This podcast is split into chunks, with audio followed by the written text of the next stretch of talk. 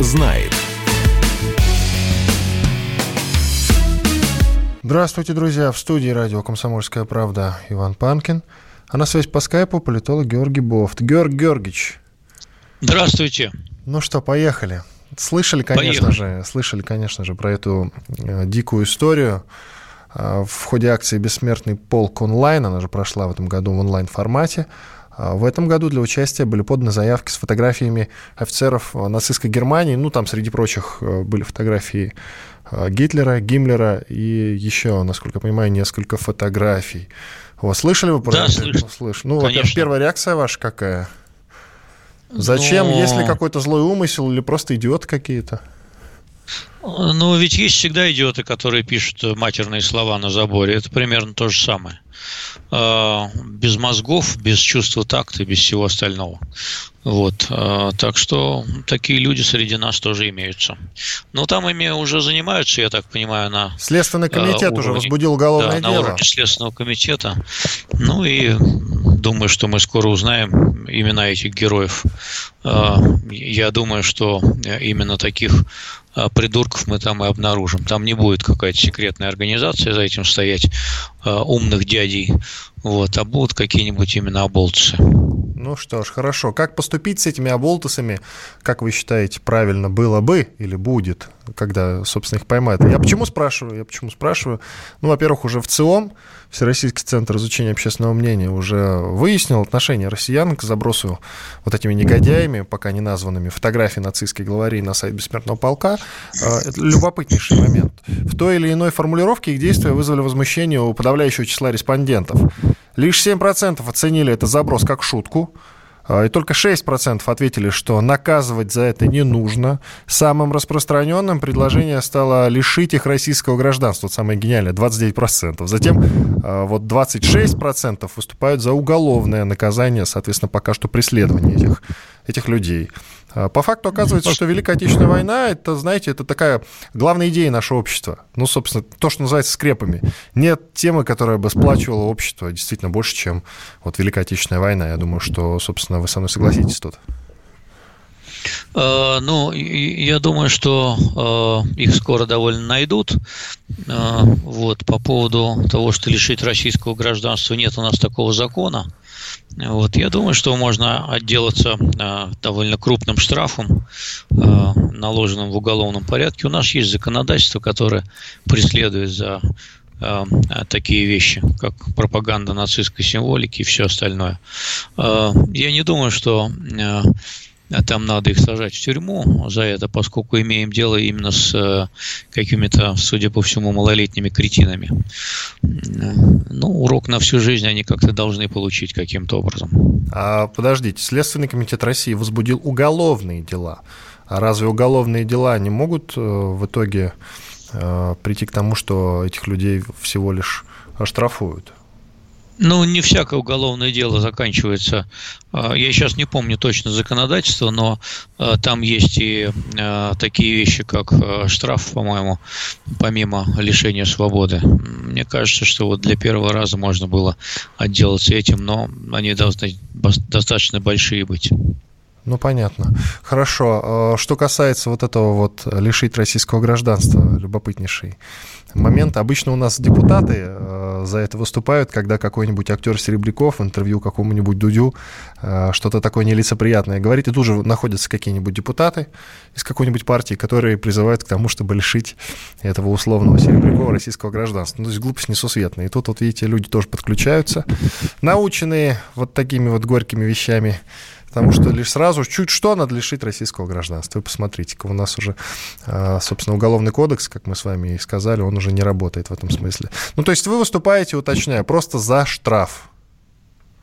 Ну, я думаю, что со мной многие согласятся, когда мы увидим а, Э, кто это такие конкретно. А напоследок э, еще на этой, по этой теме штраф, вот вы видите в каком размере? Я понимаю, что он прописан где-то, наверное, есть цифра специальная, но вы как считаете, так чтобы, вот как вы сказали, урок на всю жизнь, какая должна быть сумма? Ну, в зависимости надо смотреть от э, состояния этой семьи, где они растут. А, вот. Но я думаю, там от 50 ближе к 100. Ничего себе. А я только хотел сказать, что зря его злым постоянно называю. Вы добрый? Нет, нет, нет. Какой вы там добрый? Ладно, идем дальше. Роспотребнадзор э, выпустил рекомендации Роспотребнадзор выпустил рекомендации к э, барам, ресторанам и прочим общественным заведениям э, по тому, как им работать. То есть это такие рекомендации Роспотребнадзора для школ, ресторанов и всех остальных, как они должны будут работать вот как раз в постэпидемиальную, в постэпидемиальный период. То есть когда мы выйдем, наконец, из самоизоляции, вот как они, школы, рестораны и все остальные, парикмахерские и прочие, должны будут работать. И вот у меня, сейчас я вам э, прочту несколько пунктов, а вы, пожалуйста, сразу их мне прокомментируйте, насколько они выполнимы. Итак, как я уже сказал, Роспотребнадзор выпустил рекомендации по организации работы различных предприятий, когда коронавирус начнет отступать. Маски, перчатки, дезинфицирующие средства станут неотъемлемой частью жизни этих магазинов, салонов красоты, кафе, ресторанов и их посетителей. Во время переходного периода, когда люди начнут выходить из режима самоизоляции, работать разрешат самым маленьким предприятиям общепита с площадью не более 50 квадратных метров – там разрешено будет поставить не более пяти небольших, маленьких, как я понимаю, столиков на одного-двух человек. Вот так вот. Персонал должен будет работать в масках, перчатках. Каждые 3-4 часа во всех помещениях нужно будет проводить влажную уборку с дезинфицирующими средствами. Ну вот сразу вопрос, пока не пошел дальше. Это выполнимо? На первых порах выполнимо. Э, дело в том, что ведь вот э, поймите логику чиновников, или постараемся вместе ее понять. Э, введены ну, меры такие, которые раньше не применялись, карантинные, да, при эпидемиях каких-то раньше, даже в том числе холеры, которая была в Советском Союзе. Вот. И вдруг вот чиновник, который регулирует, скажем, общепит, ему говорят, вот с завтрашнего дня там ослабляем меры, как это все снять. У него в голове не может уложиться, что вот от этого этапа жестких условно карантинных мер можно сразу вернуться обратно. Поэтому он начинает придумывать какие-то меры, которые ему кажется, что это все будет работать. А, конечно, можно поставить столики реже. Вот, а, можно даже Э, там на первое время э, следить, чтобы официанты были в масках. Но дело в том, что посетители ресторанов не могут есть в масках. Более того, они не да, даже не могут есть в резиновых перчатках. Э, например, если меня обяжут ходить в маске и резиновых перчатках в ресторан, то я, пожалуй, подожду, пока эти люди немножко угомонятся, вот, годик-другой, и просто не буду ходить в ресторан, а буду заказывать еду на дом, где я могу есть не через маску. Вот, так и здесь это все произойдет. Первое время, конечно, вот такой полный ужас, да, Роспотребнадзор будет посылать своих соглядатаев, чтобы они э, налагали штрафы, а потом все это по факту рухнет. Рухнет примерно так же, как э, э мы видели, э, затрещали по швам уже через 2-3 недели все карантинные меры по передвижению в городах крупных. Цифровые пропуска, вот это все вот, вся вот эта вот байда, как выяснилось, она больше месяца-полутора вообще продержаться не может. То же самое будет и с ресторанами. А, ну, единственное, что какие-то заведения просто не откроются. Там фитнесы будут держать долго, вот, спортивные клубы будут держать долго. Потом скажут, ну, черт с вами, давайте вы будете заниматься спортом каким-то там, который не связан с контактом. Ну, он, например, теннис там. Вот. А потом вслед за этим посыпется все остальное, потому что люди не могут, э, они вспомнят все, как это было. И они постараются по максимуму вернуться к той реальности, которая была до пандемии. И ничего с этим, к сожалению, поделать нельзя. Какие-то меры, конечно, будут стараться соблюдать, но, вот, но не более чем более редкая расстановка столиков, э, не более того, и дезинфекция. Рестораны вот сейчас лето будут работать на верандах в большей степени, а, а потом люди просто привыкнут к этой инфекции и будут с ней жить, как они привыкли к гриппу и, и живут с этим гриппом. А, и никакие регуляторы с этим ничего не сделают, потому что альтернатива этому только одна – угробить целые отрасли экономики. И рано или поздно люди просто привыкнут к тому, что от этой болезни, это еще одна болезнь, от которой умирают. И они будут на это, в общем, по большому счету плевать по сравнению с тем, как они ведут себя сегодня. будут соблюдать какие-то меры предосторожности, но не такие, которые расписаны Роспотребнадзором и другими чиновниками, в том числе иностранными, которые сейчас придумывают, как люди будут летать, отдыхать, путешествовать. Ведь если почитать эти правила, никто вообще, ну, будут, конечно, ненормальные, отдельные, да, но вообще масса людей, она просто не будет отдыхать, путешествовать и ничего больше другого делать. Потому что идите вы нафиг с этими концлагерями. Э, мы лучше дома посидим. Или придумаем еще что-нибудь в ответ. Так, у нас минута, но вот по поводу ресторанов. В штатном режиме, когда в конкретном регионе вообще не будет больных коронавирусом, в стране будет наблюдаться стойкая тенденция к снижению, разрешат открыться всем без исключения ресторанам. А пережитой эпидемии будут напоминать разве что меры предосторожности. По утрам у сотрудников будут измерять температуру бесконтактным способом. После закрытия обязательной станет дезинфекция. По мере возможности персонал будет работать в масках и перчатках. В остальном же кафе и ресторан вернутся к нам в привычном виде. Ну, собственно, тут, э, я думаю, что и вам сказать нечего, оно все так постепенно и будет. Что касается салонов красоты, вот это любопытно. Э, и мы, я думаю, что вот эту тему сейчас продолжим уже после перерыва. Там штука в том, что стричь, красить, укладывать разрешат только по предварительной записи. Причем между клиентами должен быть 20-минутный интервал. Продолжим эту тему после перерыва. В студии Иван Панкин. На связи по скайпу Георгий Бофт. Оставайтесь с нами. Через две минуты вернемся. Бофт знает. Проект «Не фантастика». На радио «Комсомольская правда». Известные визионеры, писатели, бизнесмены, политики обсуждают, каким стал мир в эпоху коронавируса. А самое главное, что нас ждет дальше? Завтра, через год или даже десятилетие – участвуют фантаст Сергей Лукьяненко и предприниматель, блогер, герой списка Forbes Игорь Рыбаков. Ведущий Владимир Торин. Не фантастика. Программа о будущем, в котором теперь возможно все. Слушайте по понедельникам и пятницам в 16.00 по московскому времени.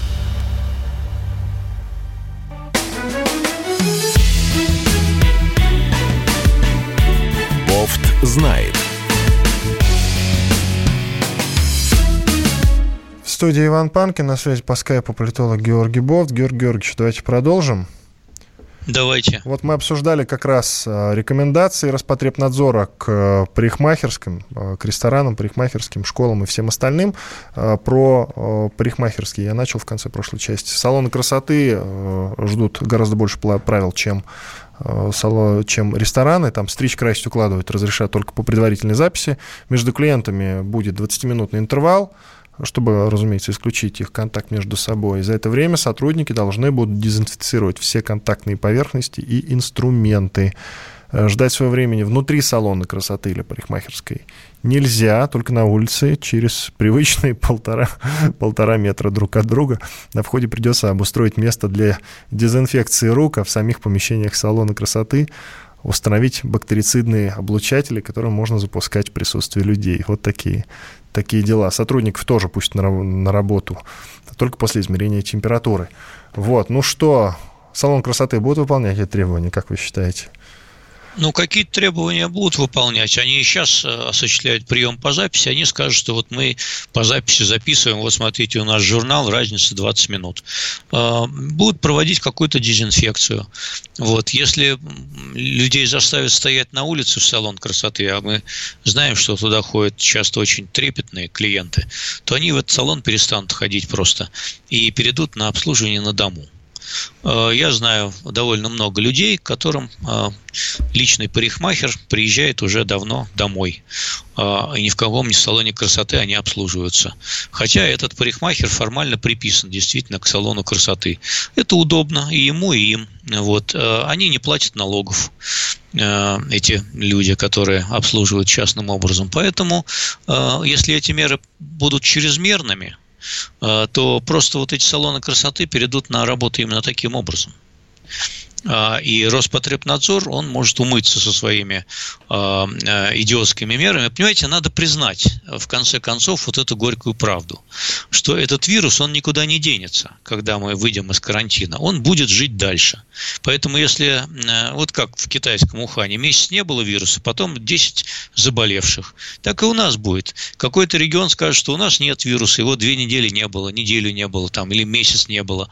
А потом он же не может сидеть в изоляции, на протяжении нескольких лет, да, потом этот вирус там появится, что обратно на карантин все закрывать, не будет этого ничего.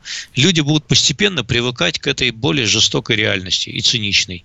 И э, в конце концов э, привыкнут и по максимуму вернуться к тем практикам жизненным, которые были до пандемии. Что-то приживется, но не все вот это вот то, что понаписано чиновниками. Большая часть этих мер, она не приживется. Не приживется. Не будут люди а, в очередь стоять а, по 20 минут или по 40 минут ждать входа в салон красоты. Не будет этого. Особенно зимой, да и даже летом можно одеться было. Да и летом, да и зимой не будет. Но можно есть одеться реально, не по погоде, я вот о чем говорю, и стоять даже летом, Пон, когда понимаете, там тучи, э, Понимаете, холодно. уже вот эта вся жизненная практика, она привыкла, при, при, приспособилась к этому гораздо быстрее. Вот, например, в Подмосковье, да, где я живу и вы живете, да, э, все магазины там стройматериалов, э, запчастей каких-то, они закрыты были официально. Однако вы э, не испытываете никаких, многие не испытывали никаких проблем, если через знакомого, там, условно, сантехника или кого-то мастера э, договориться, что вам нужно осуществить ту или иную покупку, а он через черный ход покупал все, что вам нужно. Это уже работало. Просто он покупал это за нал, никаких налогов с этого никто не платит, э, но в целом э, все, весь этот сервис, он работал. И так и будет и дальше если э, эти э, меры, они покажутся чрезмерными или невыполнимыми. А что касается ЕГЭ, единого госэкзамена, вот э, Министерство образования и науки допускает проведение ЕГЭ в этом году в дистанционном формате. Как вы считаете, оно реально вообще? ЕГЭ в дистанционном формате ага. – это профанация. Но это тут, в общем, большие люди, большие люди в Минобрнауке думают по-другому. Опять, опять то же самое, понимаете, они не могут признать, что они вот просто так возьмут и выйдут, э, позволят школьникам выйти из самоизоляции и так далее. Ни в одной стране мира, где сейчас разрешают э, школьникам и Э, значит, там старшеклассникам выходить, никто не говорит о том, что у них будет ЕГЭ в дистанционном формате. Это глупость просто несусветная, понимаете? Глупость, но э, я положу рядом вот учебник сзади за компьютерным экраном и буду оттуда списывать.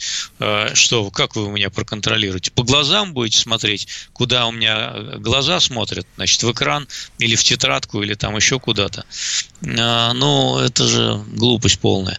Э, те страны мира, которые выходят из, изоля... из изоляции, они сейчас тоже смирились с тем фактом, что в общем э, придется привы, при, прийти к тому, что 60-70% или там 55% населения этим переболеют или заразятся и переболеют в легкой форме. Это неизбежность. Или а, как и... в песне Цоя поется «А помрет, так помрет». Получается так. Как бы это цинично не звучало. Но, понимаете, вот э, мы э, с нынешними, так сказать, э, гуманитарными, гуман, гуманистическими воззрениями мы, конечно, обогнали во многом себя начала 20 века, но давайте вспомним, что было в период испанки в 18-19 году. Что-то закрывали, да, везде, так сказать, вводился тоже достаточно жесткий карантин, но вот этот карантин, он тоже был не такой, как сейчас, он был гораздо мягче, во-первых. Или там в Америке и других странах была эпидемия полиомиелита в 20-х годах. А, тоже какие-то карантинные меры вводились, но они не были такими, как сейчас. А, человечество не может существовать, функционировать в таких условиях продолжительное время. Оно цинично смирится с тем, что у него есть потери. К сожалению понимаете? И э, так же, как люди ничего не сделали для того, чтобы предотвратить полностью эпидемию СПИДа. Ну, в общем, она продолжается. А ведь э, э, вспомним давайте, что э, предусмотрено было для того, чтобы это э, предотвратить. И придумали, так сказать, и там обязательное использование презервативов, и кипячение стоматологических приборов и так далее и тому подобное. Но всегда есть человеческая ошибка. Э, даже, э, не говоря уже о каких-то преднамеренных действиях, э, злонамеренных. И вот эта человеческая ошибка приходит к тому, приводит к тому, что все равно зараза продолжает распространяться. А вы, кстати, вспомните вот сейчас на вскидку, сколько продолжалась эпидемия испанки? Два года, представляете? Два, Два года. года. Она, она продолжалась два года, пока не переболели те, кто должен был переболеть. И никакие карантинные меры а, от этого не спасли. Да мы сейчас и тоже столкнулись с этим, но, в общем, наши карантинные меры не были, конечно, такими жесткими, как в Европе, да, но в результате э,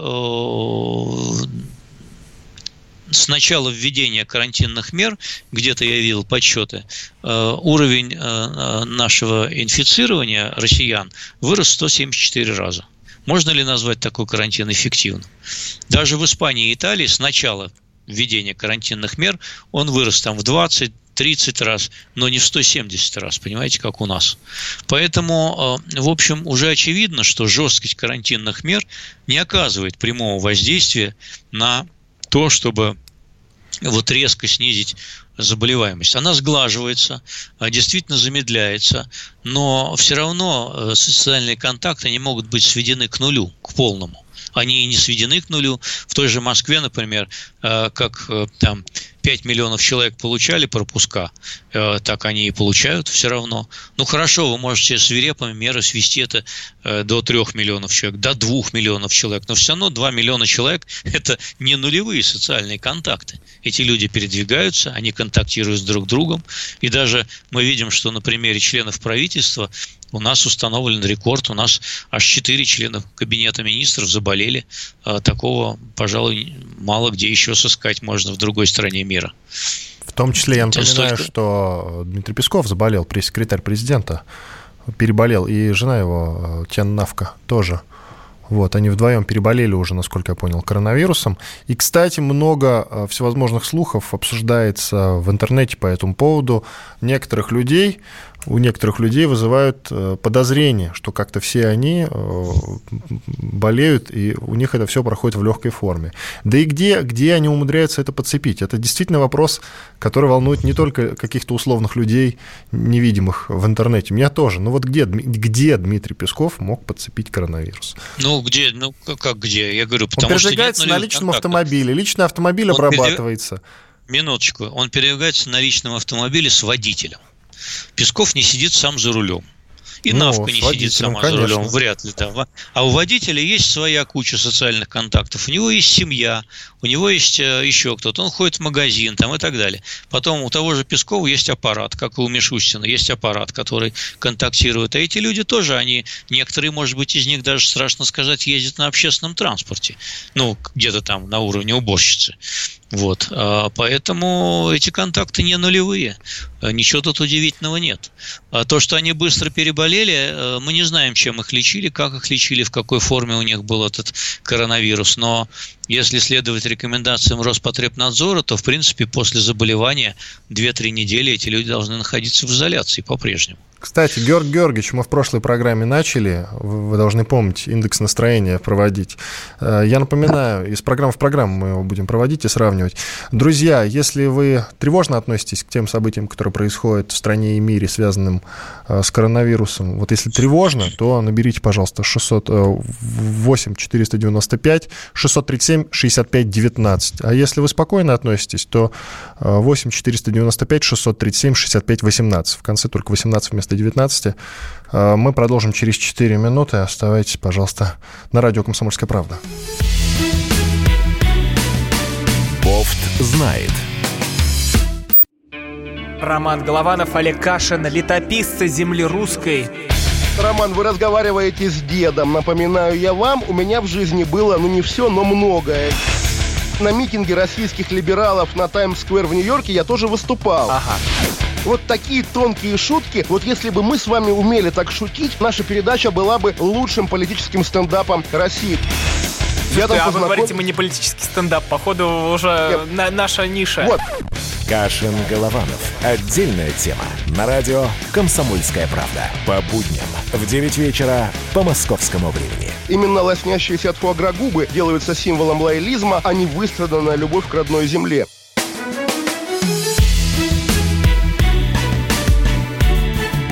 Знает. В студии Иван Панкин, на связи по скайпу Георгий Бофт. Георгий Георгиевич, давайте продолжим.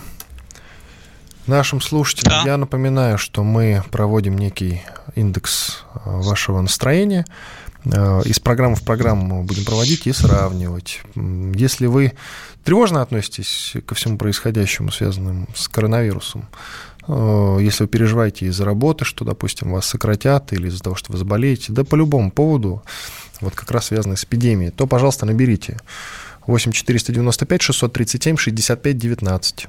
Вот 19 последней циферки.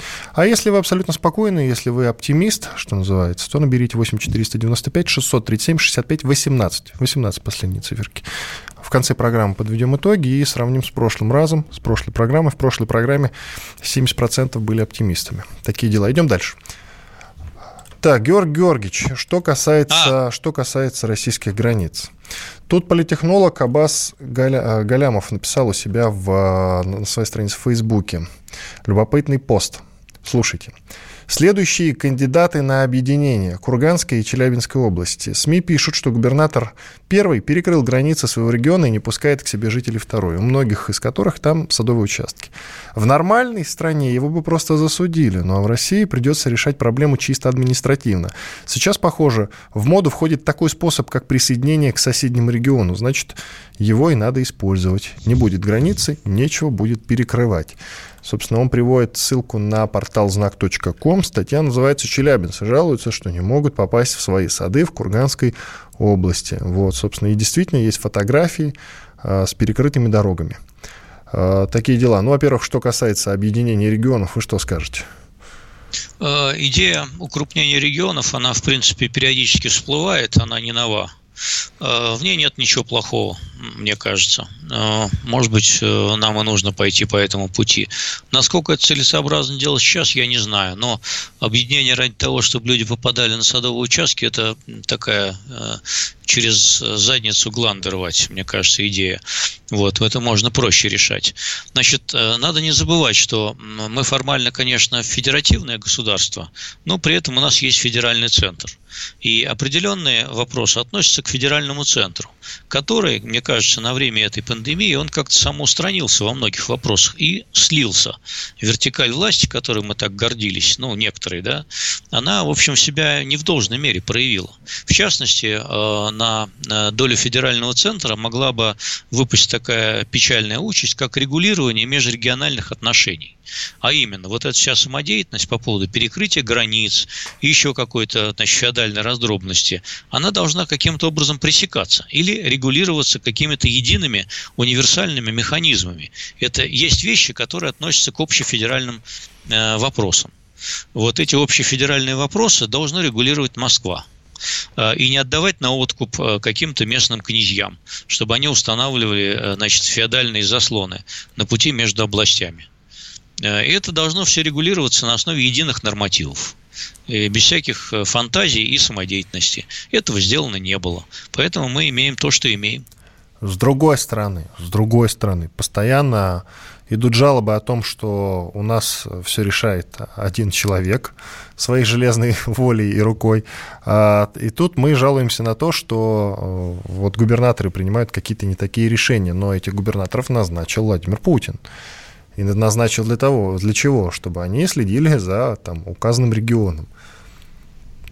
Ну, вообще-то вот вы тут сами и оговорились. Э, их, конечно, назначил Владимир Путин, и они как бы назначенные губернаторы, это все прекрасно понимают, но формально они выборные. Э, и формально за них голосовали. И Э, скажем, если сравнивать нас с э, таким конфедеративным государством, как Америка, то там, конечно, тоже сейчас все вопросы основные, конкретные, связанные с эпидемией, решают губернаторы на местах. У них, правда, есть для этого деньги собственные и собственная казна, которая позволяет это решать. Однако, даже в Америке с ее фактически конфедеративным устройством все вопросы межштатных отношений регулируются федеральной властью. И э, никакой губернатор не посмеет, э, значит, вот творить то, что устраивают наши губернаторы у себя на границах. Это в Америке, где у губернаторов огромная власть. Вот, смотрите, я понял, что вы имеете в виду. Губернатор должен принимать решения э, по поводу того, что связано с регионом, но не перекрывать границы, да?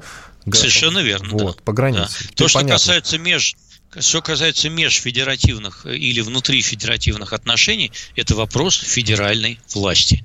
Она должна регулировать передвижение людей э, между регионами, передвижение товаров между регионами и все остальное. Придумать, какие, какими мерами это делать. Э, эти вещи нельзя отдавать на откуп местным князьям, потому что мы так, знаете, далеко можем зайти. Я э, понял. Крым, Крымский мост строила как бы вся страна, ну, Ротенберги, конечно, но все-таки деньги-то были из бюджета взяты. Да? А потом какой-то Аксенов, э, начальник, вдруг решает этот Крымский мост пере, пере, значит, перекрыть, а, а всех, кто приезжает в Крым, посадить на двухнедельный карантин. А ему такие полномочия вообще давали? Но смотрите, с другой стороны, Владимир Путин не так давно говорил, что у губернаторов расширяются полномочия. Может быть, они просто его не так поняли, а может, он это и имел в виду? Э, это нет, это вы меня неправильно поняли. Я как раз сказал, что наша вертикаль власти, она слилась. А, и не выполняет своих обязанностей, которые она должна выполнять относительно а, вопросов общефедерального уровня. Вот эти вопросы надо было решать. А, а у нас, конечно, делегировали вдруг э, из какого-то перепуга губернаторам полномочия, но эти полномочия касаются все-таки их собственной территории, а не границ и передвижения между регионами. Понятно, районы перекрывать можно, границы между регионами нельзя. Районы в городе, в смысле. Все. Теперь мы все это поняли. А насчет выборных губернаторов у нас э, а в скольких регионах до сих пор проходят выборы губернаторов? Э, прямые Далеко выборы, не во всех. Нет, ну больше половины. Э, из 85 больше, чем в половине. Лишь в меньшинстве они избираются ЗАГС собраниями. Но скоро от этих глупостей откажутся. Вот примут сейчас закон о голосовании по почте, дистанционном, и можно будет на выборы уже никому не ходить. Все посчитают без нас уже окончательно. Ну, это понятно, посчитают, их пересчитают. А, то есть, как в Америке у нас должно быть, да, такие штаты сделать, даже не области, а прямо штаты огромные. И тогда, и тогда заживем, что называется.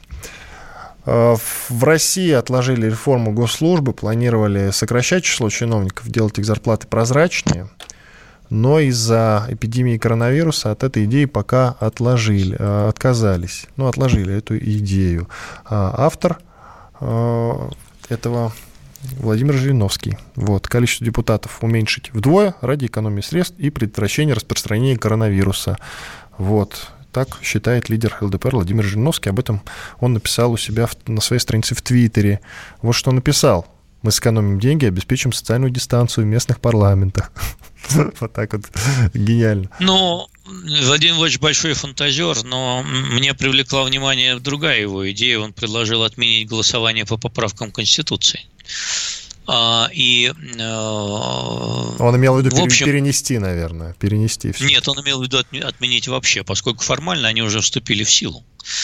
Вот. А, и на самом деле мне показалось, что это такой проброс информационный, что часто позволяется делать Жириновскому, для того, чтобы прозондировать общественное мнение. Но потом э, Кремль это официально опроверг, но, тем не менее, вскоре вслед за этим был принят закон о возможности дистанционного голосования и голосования по почте. Так что я думаю, что э, это и будет формой голосования за поправку Конституции. Вот, э, где-то, конечно, люди придут на избирательные участки, вернее, их попросят. Вот, а в большей части регионов, где-нибудь ближе к сентябрю, а может быть и даже раньше, э, просто скажут, что мы проголосовали через госуслуги. Ну, а как голосуют через госуслуги, те, кто это делал, они знают. А, тут сенсация у нас. Глава Роспотребнадзора Анна Попова заявила, что рост числа заражений коронавирусом в России остановлен.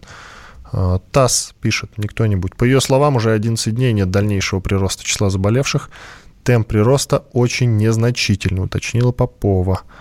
Вот, так, вот такие дела. Ранее глава Роспотребнадзора отметил, что ведомство находит наиболее правильным способом подсчета уровня заражения коронавирусом считать число инфицированных на 100 тысяч населения, а не общее число зараженных. Но это ладно. Как вы считаете, вот по поводу того, что рост числа заражений коронавирусом в России остановлен, можно ли верить? госпожи Поповой? Есть, здесь есть доля правды и доля статистики, которая лукавство. А, конечно, у нас уже не 11 тысяч, а сегодня было меньше 10 тысяч зараженных в день. Э, можно ли считать это остановкой роста, я не знаю. Сейчас вот э, начнется ослабление карантинных мер, не исключена новая вспышка. Э, кроме того, я постоянно читаю в соцсетях, что многие жалуются на то, что они не могут пройти тесты, при том, что у них есть явные симптомы этого заболевания. А, и когда мне говорят, что у нас проведено на сегодня 6 миллионов тестов, даже больше 6 миллионов тестов, мы же вышли на первое место в мире, я все время думаю, что, наверное, все-таки это 5 раз в день проверяли с Пескова с Навкой, вот, а другим эти тесты не достались все-таки мне кажется, я никак не могу отделаться от этого впечатления, может быть, оно ложное, что у нас одни категории э, людей тестируют гораздо чаще, чем других. А, надеюсь, что все-таки количество тестов еще будет увеличиваться и будут тестировать все, у кого есть подозрение на а, острые респираторные вирусные инфекции. Ну вот у нас 30 секунд сейчас, осталось, сейчас, Георгий Георгиевич. Сейчас секунд. этого нет все-таки. 10 секунд, извините, прервемся. После небольшого перерыва продолжим. В студии радио «Комсомольская правда» Иван Панкин, а Георгий Бофт на связи по скайпу. Оставайтесь с нами, через 2 минуты мы вернемся. Бофт знает. Остановлены чемпионаты. Опустили трибуны. Закрываются спортивные клубы. Футболистам урезали зарплаты. Фанаты мусолят бытовые скандалы. Что будет с профессиональным спортом после пандемии? Радио «Комсомольская правда» представляет «Спорт без короны» Константином Тереховым. Каждую неделю в прямом эфире первые лица большого спорта, звезды и представители власти. Слушайте по пятницам в 14.00 по Москве. Спорт без короны. На радио «Комсомольская правда».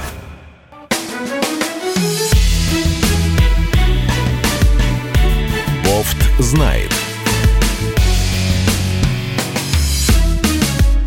Студии радио «Комсомольская правда» по-прежнему Иван Панкин. На связи по скайпу со студией радио «Комсомольская правда» Георгий Бофт, известный журналист и политолог. Продолжаем.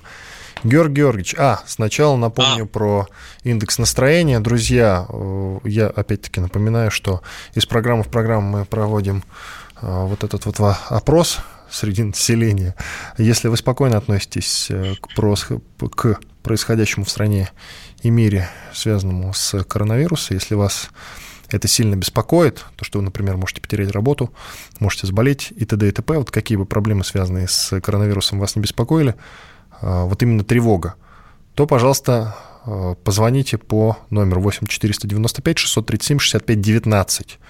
А если вы спокойно относитесь ко всему, то наберите 8 495 637 65 18. Такой же номер, только в конце 18 циферку вместо 19. Вот, и из программы в программу, как я уже говорил, мы будем, вот, собственно, сравнивать, как-то анализировать. В прошлый раз, в прошлой программе победили оптимисты. А, и для оптимизма есть предпосылки. Дело в том, что, а, дело в том, что возможно, рост, а, рост коронавируса остановлен, как мы уже начали говорить в конце третьей части нашей программы. Георгий Георгиевич сказал, что с возможно, именно с тестами что-то не так, потому что не так-то просто пройти тест, это правда не так-то просто. Но э, знаете, в чем еще непростота вот это заключается, Георгий Георгиевич?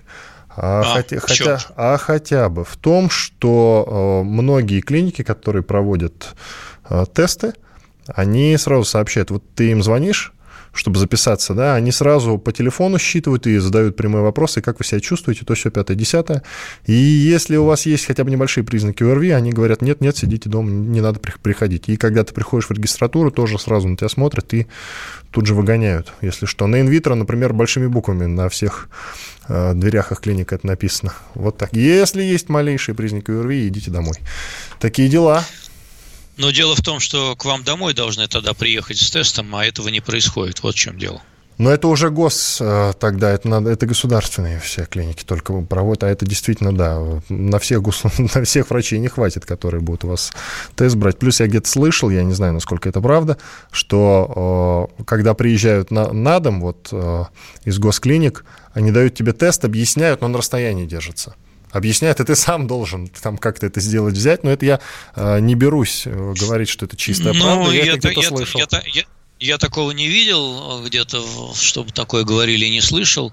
Вот. Эм, но видел много очень жалоб на то, что э, отказываются брать тесты даже при очевидной симптоматике. Плюс, плюс, и это еще не все. Там есть специальная технология, с которой даже не все врачи знакомы.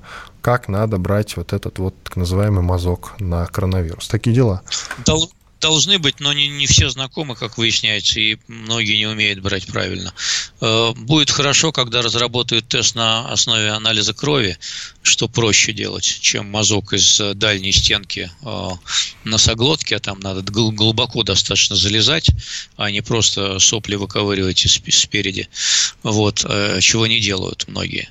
Вот, это будет более надежный результат. Собянин уже говорил, что такой тест разработан, и его стали применять в Москве. Да. Но не знаю, насколько он распространен пока. Вроде как до 100 тысяч ежедневно должны будут проверять людей, эта, эта цифра будет расти, ну, посмотрим на антитела там. Да, есть эта новость, ее можно почитать в интернете поподробнее, но и мы скоро заметим, а, потому что будет происходить в городе, в Москве, ну и плюс мы с Бофтом вас будем информировать, ну, что называется, для тех, кто сидит дома. А пока не перешли к международке, очень хочется, давайте подведем итоги нашего индекса настроения. Победили оптимисты, причем победили, как и в прошлой программе, вот 70%, 70 на 30. Вот. У нас, у нас устойчивая аудитория с вами. Да, спокойные люди. Это хорошо. Нет, это правда хорошо. Надо ко всему относиться философски, что называется. А теперь к международке. Э, хочется поговорить про человека, который больше остальных любит Россию. Это генеральный секретарь НАТО Ян Столтерберг. Он а, обвинил Россию и Китай в дезинформации по, по вопросу распространения коронавируса. Я читаю, что он сказал. Пропагандисты, связанные с властями России и Китая, распространили большой объем дезинформации, искажающие факты. Это неправильно заявил Столтенберг. Он, от, он ответил на вопросы о пропаганде Китая и России, которые якобы связаны с оказанием Италии помощи в борьбе против инфекции. Генсек НАТО отметил, что информационная кампания может ослабить демок может ослабить демократию и дестабилизировать миропорядок. Еще одна цитата Столтенберга. Мы на деле продемонстрировали, что сплочены и помогаем друг другу, конец цитаты Столтенберга. Ой, а как мы с вами говорим, вы сказали как-то, что поскорее бы уже прилетели инопланетяне, потому что эти люди нам надоели. Пусть закрывают проект. И правда, то они... Вот начался, помните, как раз был самый разгар, пик, можно сказать, пик в мире по коронавирусу. Все закрыли, все сидели дома в России, по всему миру, кроме Швеции и Белоруссии. Вот, а они берут и Северную Македонию включают в состав НАТО. Это гениально просто. Это гениально. Слушайте, ну куда деться от этих людей, Георгий Георгиевич? нам с ними жить, они еще будут нам э, иммунные паспорта навязывать, чтобы мы к ним в гости ездили. Э, я, надо сказать, с ним отчасти согласен э, в том плане, что Китай с самого начала все-таки, по моему разумению, скрывал и поздно начал реагировать на эту заразу. Но меня, как вы понимаете, вот. только Россия интересует в данном случае. Про Китай мне вот меня Китай ну, не интересует в, России, в этом контексте. Россию мне, честно говоря, трудно э, в чем-то упрекнуть. По-моему, мы не занимаемся никакой сейчас такой э, контрпропагандой на Запад и э, ничего такого не распространяем ужасного. У нас, конечно, так сказать, новости утренние начинаются со страшной больше западной хроники о том, как там они не готовы, вот, и гораздо меньше репортажей. Я все время теперь смотрю новости по одному из федеральных телеканалов, вот, там, значит, вот Э, все репортажи, она в основном как вот там в Америке плохо, в Испании как много людей мрут, как не хватает костюмов там, там, сям и так далее. Вот, и очень мало э, репортажей подобного алармистского свойства из наших регионов, где тоже есть проблемы. Я бы хотел увидеть, как у нас это решается. А у нас так вот э, какие-то мелкие частные позитивные репортажики, конечно, пропускают, а в целом у нас, конечно, с пандемией все прекрасно, в отличие от Запада. Это я вижу но вряд ли они смотрят э, со Столтенберга и его там компания э, тот же федеральный телеканал, что и у нас. Вот, э, поэтому это все на внутреннее употребление идет, а на Западе я не видел, честно говоря, в американской прессе я не видел жалоб на то, что как-то Россия э, через соцсети, через Цукерберга там вновь атакует Америку в информационном плане и как-то подрывает ее устои. Э, честно говоря, вот таких публикаций я не видел, поэтому что я имел в виду старик Столтенберг, это ему, наверное, виднее. Ну что, ему же деньги нужно зарабатывать. А тут не посидишь долго без работы. Да и к тому же работа у него, правда, легкая. Обвинять Россию во всех смертных грехах. Ладно, у нас 30 секунд до конца этого выпуска. Давайте я вот еще одну хорошую новость. Хорошую новость э, вам расскажу. Президент США Дональд Трамп пригрозил полностью прекратить отношения с Китаем из-за ситуации с пандемией COVID-19.